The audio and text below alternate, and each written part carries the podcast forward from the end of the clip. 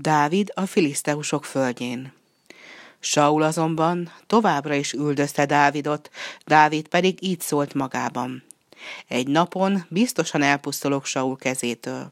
Az lesz hát a legjobb, ha gyorsan elmenekülök a filiszteusok földjére, akkor Saul többé nem tud üldözni, és megszabadulok tőle.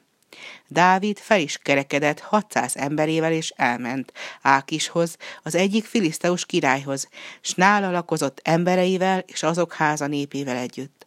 Mikor pedig ezt Saul megtudta, nem üldözte tovább. Dávid akkor így szólt Ákishoz. Ha megkedveltél, adj nekem helyet valamelyik vidéki városban, hogy ott lakjam. És Ákis neki adta Sikláig városát. Így került ez a város Izrael királyainak kezébe.